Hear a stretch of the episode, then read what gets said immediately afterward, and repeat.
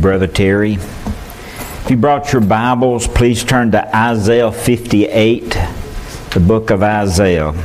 One verse there I'd like for us to focus on, Isaiah 58. We'll look at some other scripture a little later, but this would be our starting point this morning, Isaiah 58. And I'd like for us to look at verse 11. And I'd like to share with you a sermon that I've entitled, Is Jesus Satisfied with Me? Is Jesus satisfied with me? Isaiah 58, verse 11. And the Lord shall guide thee continually, and satisfy thy soul in drought, and make fat thy bones, and thou shalt be like a watered garden, and like a spring of water, whose waters fail not. One of my favorite hymns, Terry led us in just a few minutes ago, is Satisfied with Jesus. It's written by B.B. McKinney. It's one of the first hymns that I ever memorized. The hymn is based on this passage, Isaiah 58, verse 11, the A part of that verse. And it reminds us, that hymn reminds us of the complete satisfaction that a person can find in Christ Jesus. The NIV translation says, the Lord will guide you always. He will satisfy your need. The King James says, He will satisfy your soul. The word soul, the Hebrew word there for soul is nephesh, which means a total being. He will satisfy your total being. The ESV uses the word, He'll satisfy your desires. Webster, in the Collegiate Dictionary, defines the word satisfy as to fulfill the desire, expectation, or the demands of a person. To fulfill the desire, expectation, or demands of a person.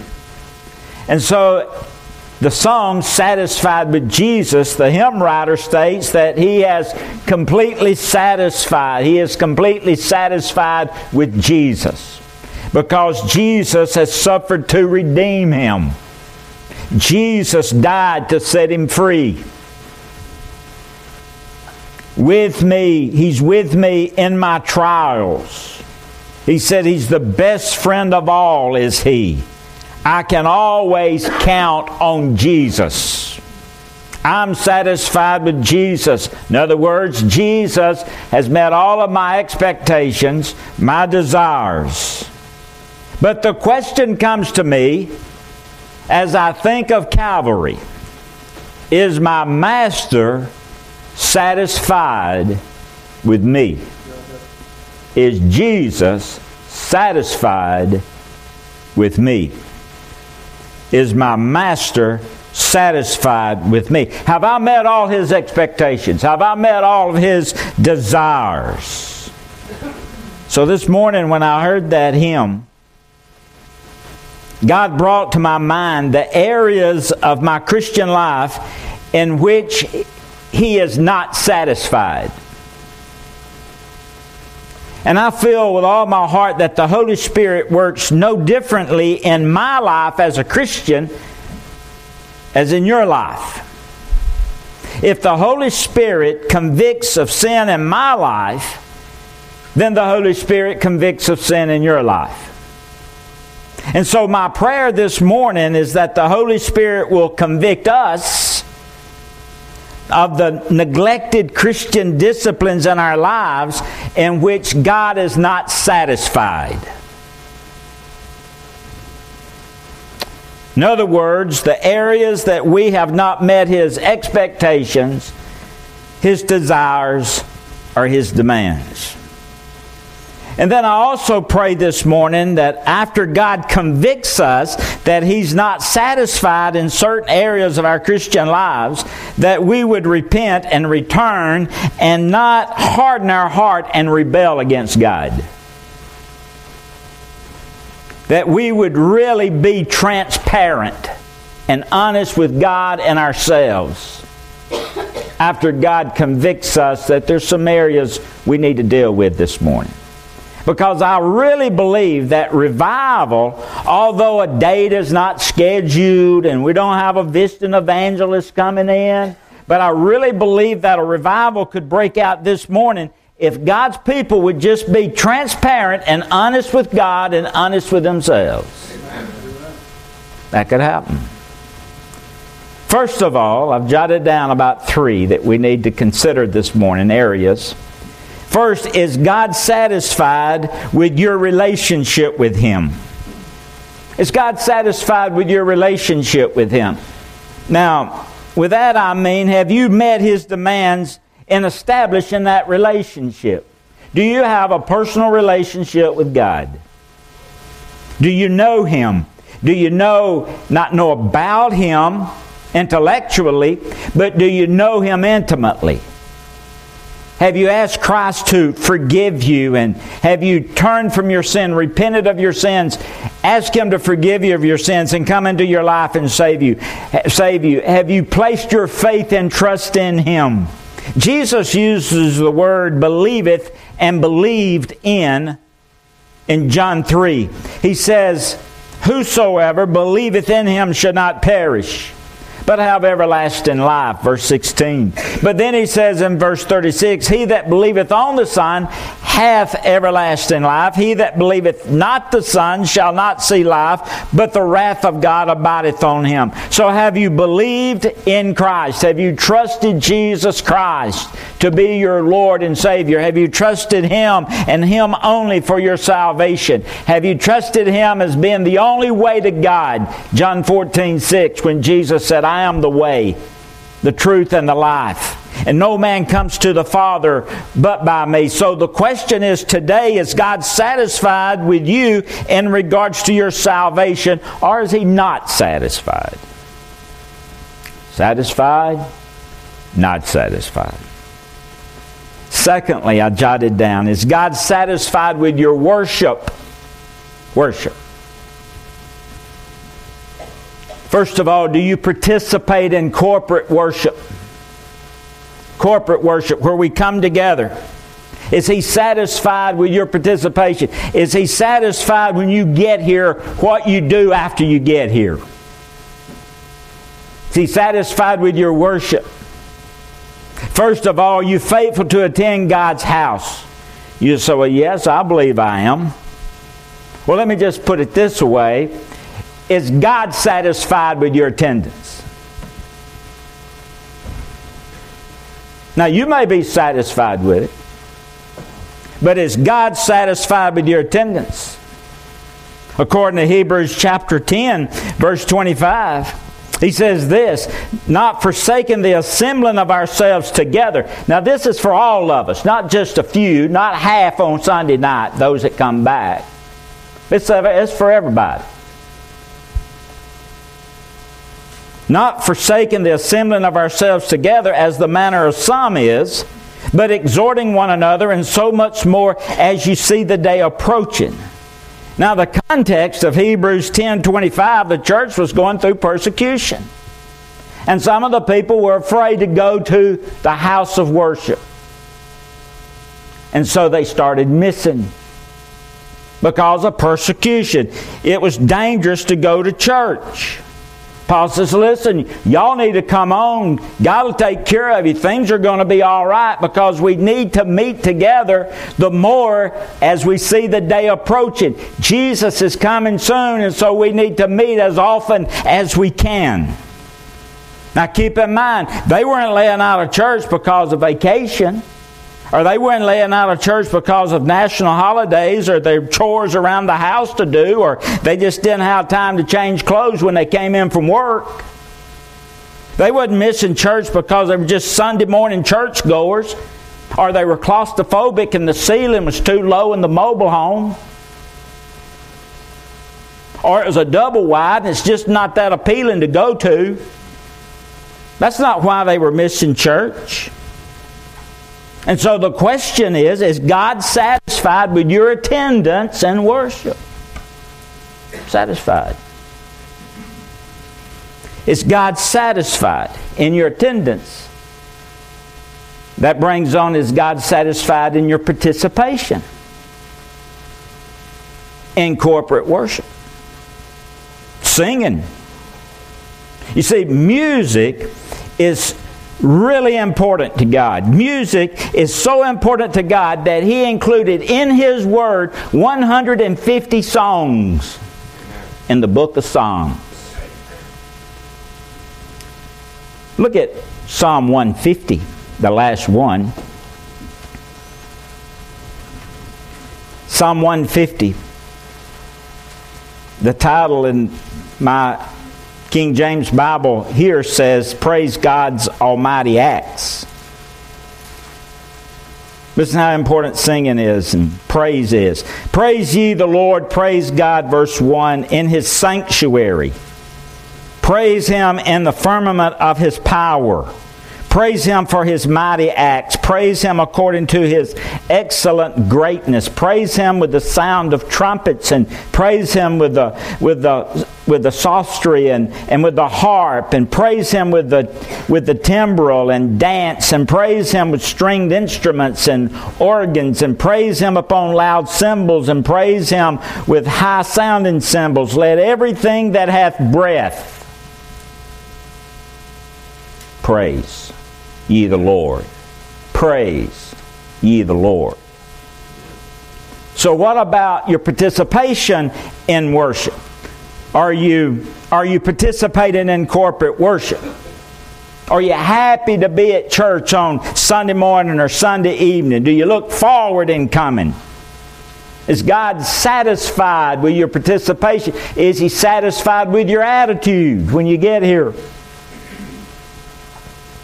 The psalmist said, "I was glad when they said unto me, let us go into the house of the Lord."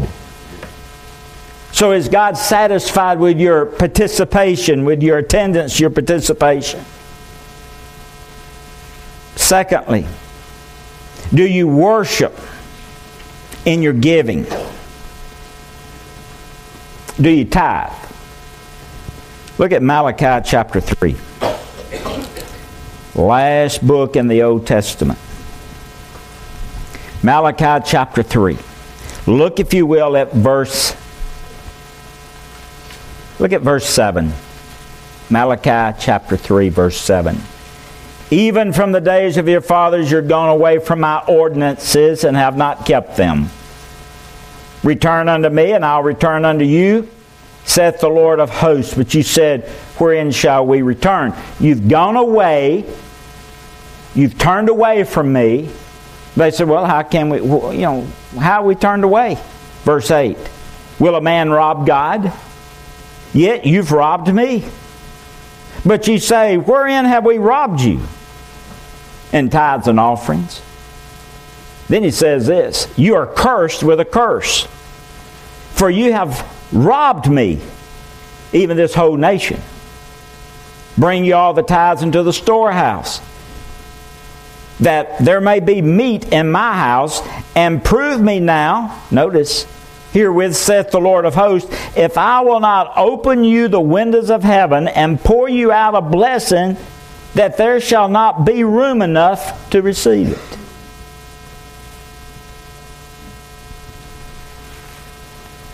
Do you tithe? You know, the Bible says that if you don't, that you're robbing God. Now, my mother and father taught me to tithe when I was a little child. Matter of fact, some of you may remember the primary class, the beginner's class, and the intermediate class. And I remember being in the primary, that's preschool. And I can remember before going to church, my mother and daddy would come and they would give me my offering to give during Sunday school.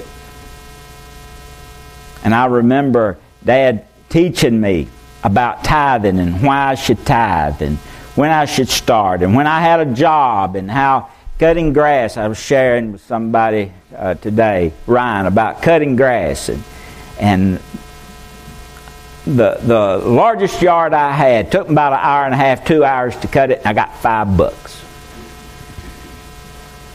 50 cents went to the Lord. Dad taught me, hey, make sure you tithe. Don't forget to tithe. We taught our children to tithe. Started way back there. Judy and I married in 1971. We had a commitment to tithe service at our church on a Sunday morning. We just moved to Nashville. We were about as broke as you could be. And we'd just gotten married, been married about a year, and to be honest with you, we'd not tithed that year. And so during the invitation, the pastor, Dr. Hyatt, asked for those who would be willing to make a commitment to try to tithe. And I looked at her and I said, I'm going to try that. Got paid once a month on the 15th of every month. And we had, I think, $170 in the bank, something like that. We weren't going to get paid for another month. And we wrote a check for $17. And the next week my supervisor came. And I took this store and it was on a bonus set up, and my bonus wasn't due. I got there right after the year's end, and I was going to have to be there a year before I even had a bonus. And he asked me, he said, I need to come by and talk with you. And I said, okay. He came by and he said, I brought your bonus to you. I said, I don't have a bonus. I've only been here, I think, like 2 months. He said, well, they think you have a bonus. And he handed me a check for $1,700 and something dollars. Sure did. And a week later, I mean, just about to the penny of what we wrote. I'm telling you. And from that time on, we've tithed. Now, if you want to know what I give, I can't honestly tell you what I give because I try to give my offering and it's above my tithe. We talked about North American mission giving last week. I tried to let my tithe, the amount I give in my tithe, be the starting point for my mission offerings. I'm not asking you to do anything. God's not asking you to do anything. He's not asking me to do. Would you think it'd be right for the preacher to tithe? If I got up here and said, I don't believe in tithing, now I wouldn't dare do that, because I do.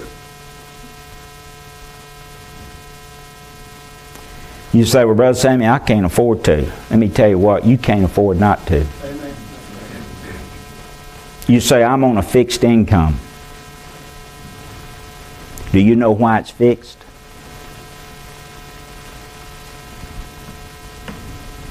Do you know why you're struggling financially? It's not about the amount that's important, but it's the obedience in your heart that's important. For the Bible says in Matthew 6:21, for where your treasure is, there will your heart be also. Look at Mark chapter 12. In Mark chapter 12, look at verse 41.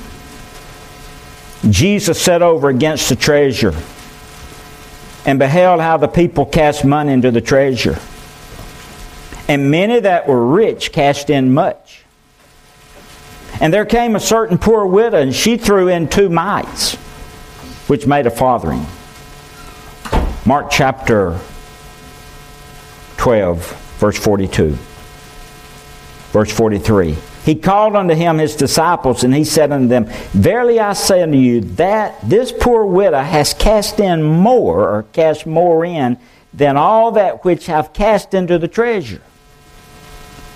For all they did cast in of their abundance. But she of her want did cast in all that she had, even all her living. Is God satisfied with your giving? Do you see your giving as an act of worship? Or just an opportunity to throw something in when a plate comes by? Or is it a matter of worship to you? Have you met his expectations, his demands, his desire? So is God satisfied with your relationship? Do you have one? Have you been saved? Is God satisfied with your worship to Him? Corporate worship and attendance and singing and your giving. And third, and I'll close with this, is God satisfied with your witness of Him? Simply put, are you sharing the gospel? Are you witnessing? Are you sharing a testimony? Are you using a witness bracelet? I wear this little witness bracelet, and from time to time, I have an opportunity just to share the bracelet, just the arrows and what they mean. Are you witnessing? Are you using a faith acrostic? Sharing a personal testimony? Matthew chapter 28, a very familiar passage. Just listen. Go ye therefore, verse 19, teach all nations, baptizing them in the name of the Father, the Son, and the Holy Ghost, teaching them to observe all things whatsoever I've commanded you, and lo, I'm with you always, even to the end of the world. Let me ask you, are you inviting lost people to church on Sunday morning? Are you inviting the lost? This week I was reading the spring issue of Facts and Trends magazine, which is published for pastors through the Lifeway. And they gave the following statistic. Listen to this. 82% of unchurched are likely to attend church if a friend, a co-worker, a neighbor, a family member invites them. 82%. Here's the point. 8 out of 10 would come to church if they're invited. 8 out of 10 people would come to church if they're invited. Now, I'm excited about what's happening in our church right now through evangelism. I really am. We have a group going to Nicaragua. I think 15 going to Nicaragua. We've got one. Jamie Dore is going to Guatemala with Pleasant Hill Congregational Church. Now, with all that going on, there's going to be someone, there are going to be some people who criticize and will disagree with the Lord's Great Commission. They're going to disagree with the Lord's Great Commission about reaching the outside of our state or our country with the gospel. They always do. And if you're in that group, let me just ask you, is God satisfied with your evangelistic zeal and participation? Is He satisfied with yours? Now, we got 15 going to Nicaragua. We got one going to Guatemala, outside the country. A lot of other things happening inside the country. Mission trip, you signed up for the Ohio, you signed up for the Waterloo mission trip, the Memphis mission trip. A lot of things going on in the country. Signed up for any of that? Last week we had an opportunity to help our North American missionaries, and we gave an average of 2 gallons of gas. $7 a person. Do you think God's satisfied with that? Some will say, well, I think missions should start at home, Brother Sammy. Well, who did you invite today? Would you please stand and introduce your guest? It's tough, isn't it? 43% of Americans, 135 million, are unchurched, and 8 out of 10 say that they will go to church if somebody invites them. Now get this, 110 million would attend if they're invited. The point is, if they're invited, they'll come. So are we inviting non-Christians to church? The answer is no. Now the critics of evangelism, world evangelism, really are no more concerned about local evangelism as they are world evangelism, because only 2% of church members invite people to church. That's staggering.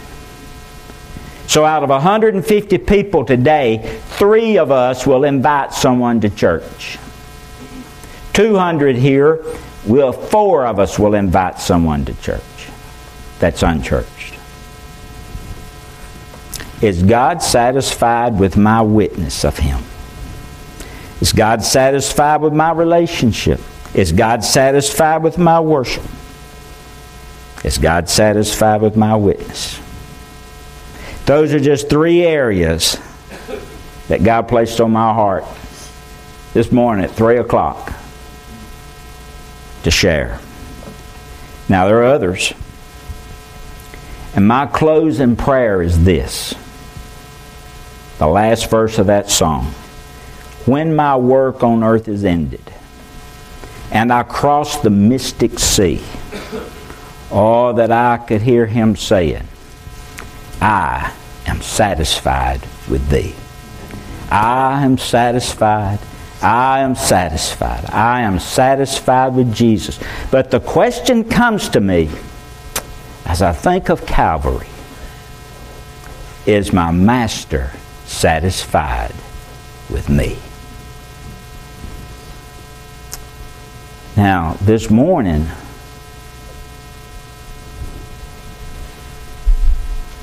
how has the Holy Spirit dealt with your heart?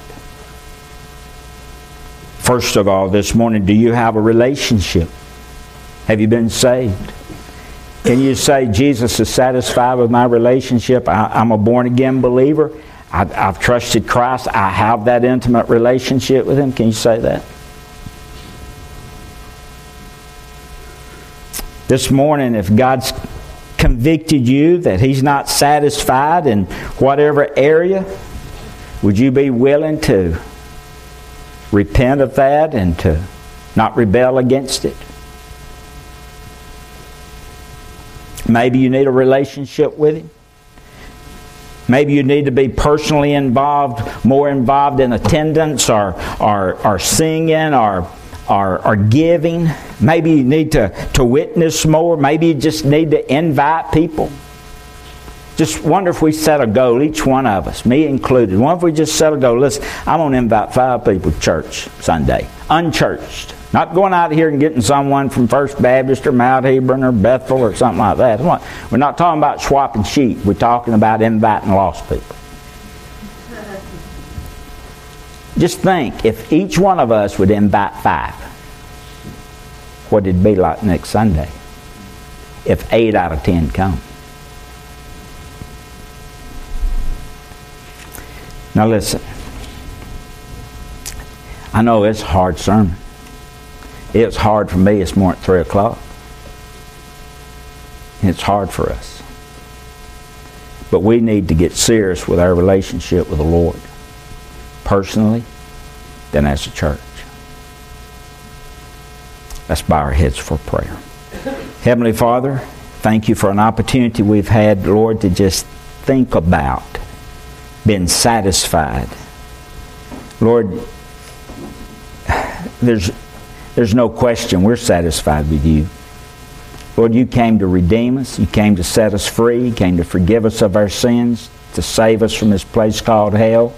You're there with us every step of the way here on this earth. And when we leave this earth, you take us directly into Your presence. We're satisfied, God. You bless us. You help us. You give us the next breath of air. We're satisfied with You. That's not the question. But we wonder today and we ask.